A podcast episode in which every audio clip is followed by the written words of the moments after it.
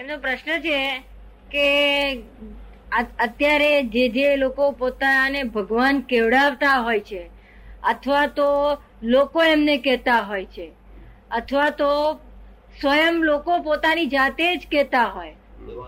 ભગવાનો સિદ્ધો. એવા ભગવાનો સિદ્ધો. આધ્યાત્મિક મહાત્માઓ. એ બધા કે છે કે આ જ્યાં જુઓ ત્યાં શ્રીમંત લોકોના બંગલાઓમાં જ ઉતરતા હોય છે ત્યાં જ રહેતા હોય છે. ગરીબના ઝૂંપડામાં કોઈ જતું નથી. તો એનું શું કારણ? શ્રીમંતો લાલચ હોય છે કે અમારે તો આવે ને તમારું કઈ ભલી વાર થાય. શું હોય? પેલા લોકો લાલ શું હોય છે પેલા? કે અહીં મજા રહેશે આપણને.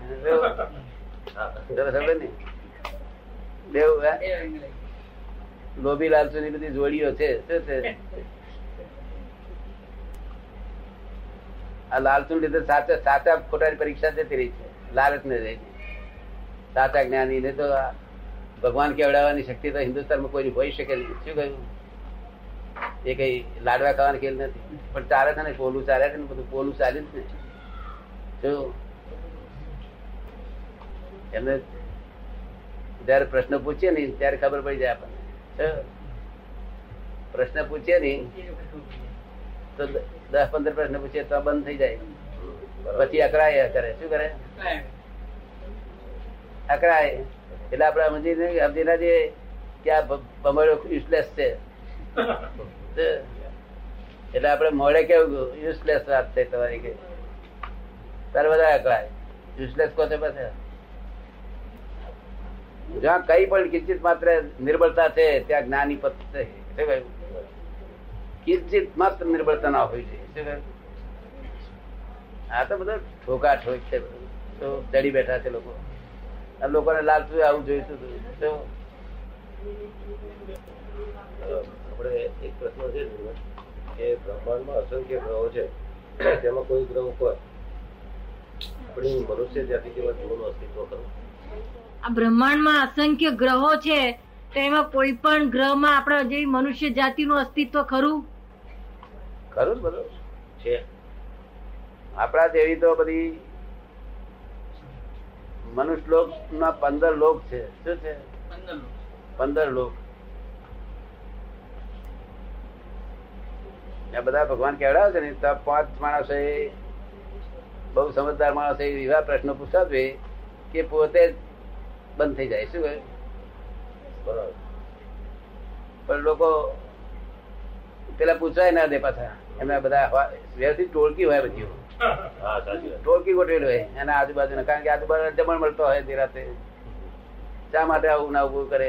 તો સાચા જ્ઞાની પુરુષ ને પાસે કશું ટોળકી બોળકી એવું ના હોય. સમજ એને પહેવાય ના દે. આ રૂમમાં ના પહેવા દે. બીજી જગ્યાએ.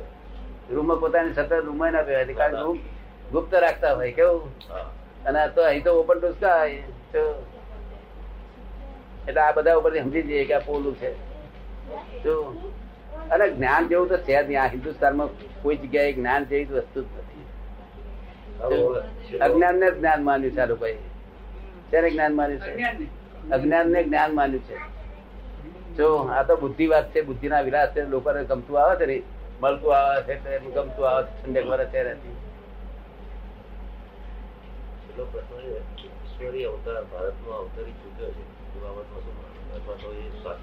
ઈશ્વરી અવતાર ભારતમાં અવતરી ચુક્યો છે. એ બાબતમાં આપનું શું માનવું છે? એ થશે કરો સાચી વાત. કરે છે નહીં. થશે કરો. થશે. થયો નથી. શું કહે છે? થશે થયો નથી.